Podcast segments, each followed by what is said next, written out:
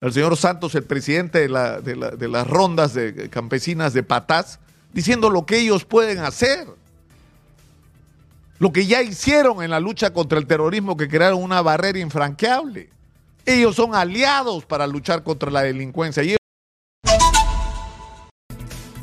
cuando vemos lo que está pasando en la libertad, eh, creo que deberíamos tomarlo de alguna manera como una experiencia que tiene que servir para sacar lecciones con respecto a cómo enfrentar la crisis de inseguridad que vive el país.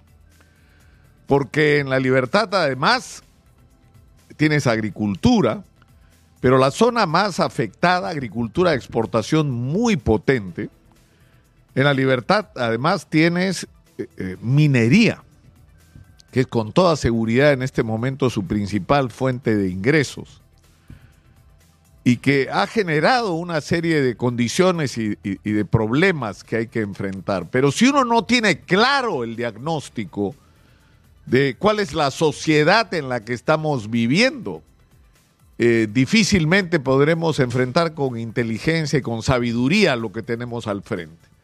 Porque hay gente que habla y dice, por ejemplo, hay que eh, hay que entrar y romperles la madre a los delincuentes, a los mineros informales.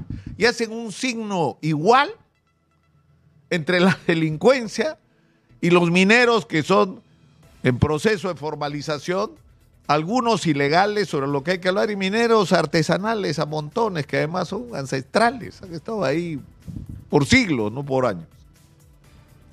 Y que tienen un problema, que están explotando mineral en una concesión que no les pertenece. Es decir, en el Ministerio de Energía y Minas está inscrita la titularidad del derecho de explotar el mineral de una persona eh, que no está ahí, que no está haciendo uso de esa explotación, en algunos casos está haciendo uso de parte de esa concesión, y ahí están los mineros denominados ilegales. Algunos de ellos, es cierto, son depredadores, es decir, no respetan ninguna regla y, ¿no es cierto?, violan no solo el medio ambiente, los derechos laborales, sino se ha creado alrededor de ellos en algunas zonas todo un clima donde todo está permitido. Pero el problema es que la pregunta, ¿son los mineros ilegales los enemigos para restablecer la seguridad y la paz en el Perú? Pues si son víctimas, ¿a quién creen que extorsionan? ¿A quién creen que secuestran? En primer lugar, ¿eh? es noticia cuando atacan a la minera Marsa, porque es la minera Marsa. Todos los días, lo que vivió la minera Marsa hace algunas semanas le pasa a los mineros informales e ilegales. Todos los días los asaltan, les roban sus insumos, les roban su mineral, los secuestran, tienen que pagar cupos, los extorsionan o los matan, simple y llanamente.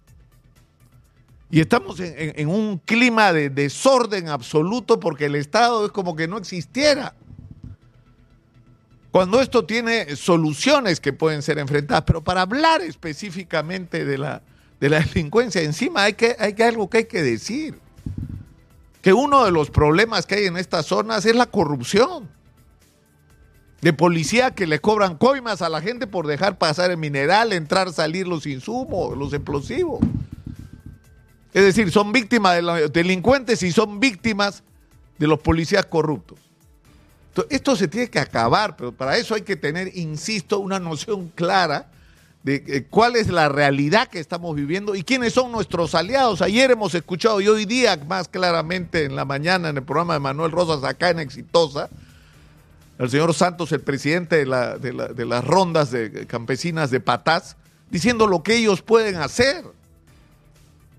Lo que ya hicieron en la lucha contra el terrorismo, que crearon una barrera infranqueable. Ellos son aliados para luchar contra la delincuencia y ellos se quejan, o sea, detienen capturan a un delincuente y los acusan de secuestro. Por ejemplo, para empezar. Aparte de que ocurre muchas veces que capturan un delincuente, lo ponen en manos de las autoridades y a las semanas el señor está libre otra vez robando, asaltando, secuestrando, coimeando, extorsionando. Entonces, esta experiencia de la libertad tiene que, servir Igual que cuando se habla del tema de las Fuerzas Armadas, dice, vamos a poner una base militar en Trujillo. Y ay, César Acuña, y ay, o sea, el presidente de las rondas campesinas, si quieren poner una base militar, pónganla en Patás, que es tierra de nadie. Pero las Fuerzas Armadas van a resolver, van a encargarse de hacer lo que no es su tarea, es cuidar la seguridad. No, es la policía. Pero una policía en esa zona donde lo primero que tiene que hacer es ajustar las tuercas contra los corruptos y barrer a todos los que no deberían estar ahí, sino en la cárcel. Y tener una policía eficiente, no solo suficiente en números, sino eficiente, con planes de control territorial. Y en ese control territorial contra la delincuencia, quien debe controlar las carreteras para empezar no son los delincuentes, sino es la policía apoyada por el ejército, que ahí sí cumple una función, y por los ronderos, por la propia población organizada, que lo que quiere es defenderse del agobio de la delincuencia.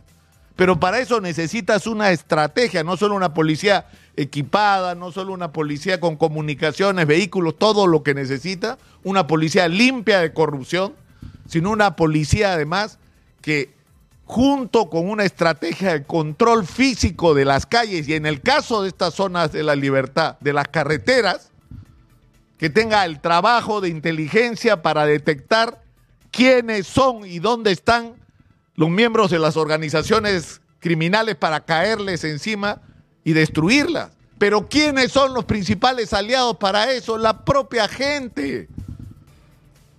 Quieren acabar con los extorsionadores de los mototaxistas. ¿Quién creen que les puede dar la información si no son los propios mototaxistas organizados? ¿Quién está extorsionando a los transportistas, incluyendo a los informales? ¿Quién tiene la información? Ellos. Entonces no son enemigos, pues son los aliados. Ellos tienen que ser parte de la lucha por conquistar y recuperar la seguridad en nuestro país. Entonces hay que cambiar el chip ¿ah? Y dejar de lado a gente que sinceramente son muy brutos. No entienden el país en el que viven, no conocen el país en el que viven, no están en contacto con la realidad. No se dan cuenta que vivimos en un país donde el 80% de la economía es informal. ¿Y eso qué supone?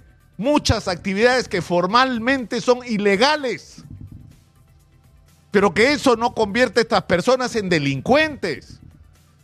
¿Ustedes creen que estos mineros, que son considerados por muchos delincuentes, no quisieran pagar sus impuestos, no quisieran venderle el mineral a alguien que se lo compre a precio justo? Que tengan una planta procesadora donde puedan llevar su mineral sin tener miedo que los asalten, los persigan o los coimen en el camino y encima tener que aceptar precios miserables por su mineral para que terminen señores de cuello y corbata exportándolo a los precios reales. O sea, las cosas pueden ser distintas. Las cosas pueden ser distintas si, partimos de tener una comprensión cabal del país en el que vivimos. Por favor, partamos de ahí.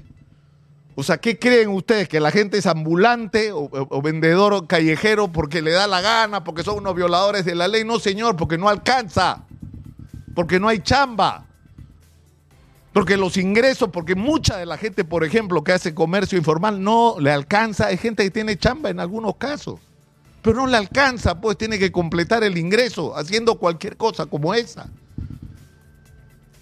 Entonces tenemos que, partir, yo creo, de este entendimiento y de, esta reflexión sobre la realidad de la sociedad en la que estamos viviendo. Y a mí me resulta pasmoso que quienes toman decisiones las toman en base, las toman en base a una total incomprensión de la realidad que tienen delante. Y ahí es donde vienen los errores y los fracasos.